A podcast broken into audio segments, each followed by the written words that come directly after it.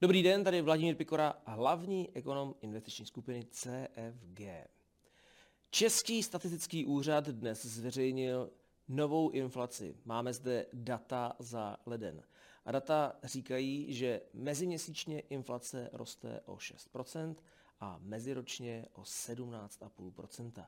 Za velmi výrazným meziměsíčním růstem stojí to, že skončil tzv. úsporný tarif. Díky tomu, nebo spíš kvůli tomu, infl- e, cena elektřiny dramaticky zdražila. Jedná se o neuvěřitelných 140% za jediný měsíc.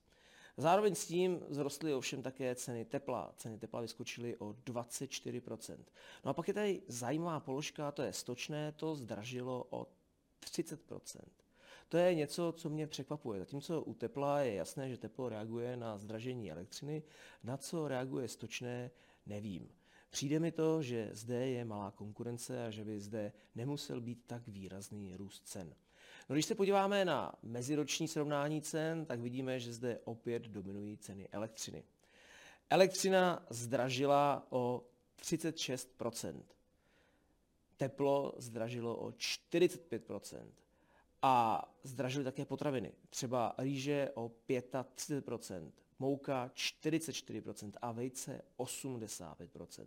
Nyní se můžeme přijít, kdo za to může, jestli to je víc problém zemědělců nebo zpracovatelů a nebo prodejců. Zdá se, že všichni v rámci řetězce zdražili. Mezinárodním porovnání se ukazuje, že je česká inflace vysoká.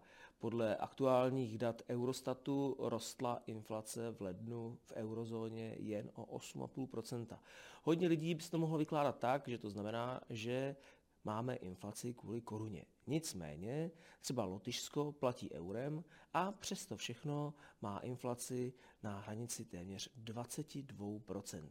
Jinými slovy, nejde zde o měnu.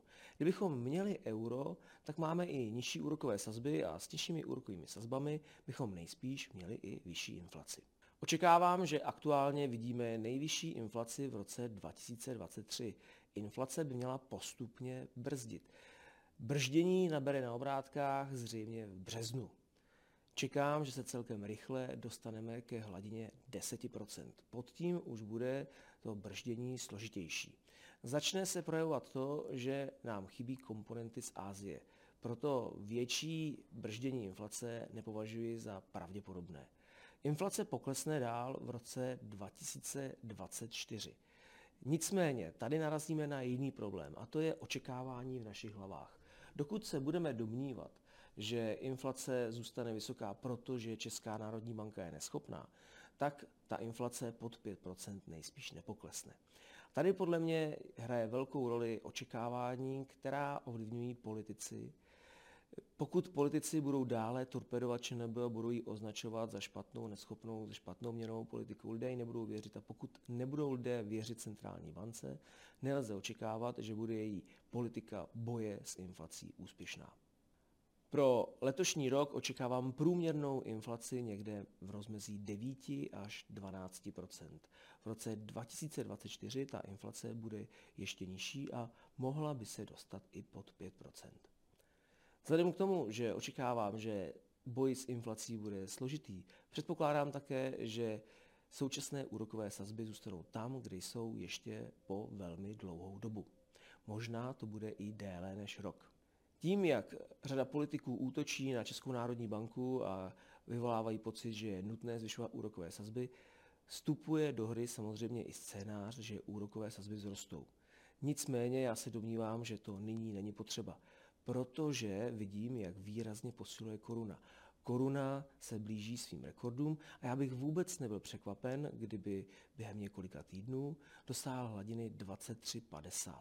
Tím, že koruna sílí, zlevňuje zboží z dovozu a tím pádem vykonává práci za centrální banku. Není proto třeba úrokové sazby dále zvyšovat. Pokud by centrální banka své úrokové sazby ještě zvýšila, lze předpokládat, že by koruna ještě více posílila. To by už ovšem byl problém pro exportéry.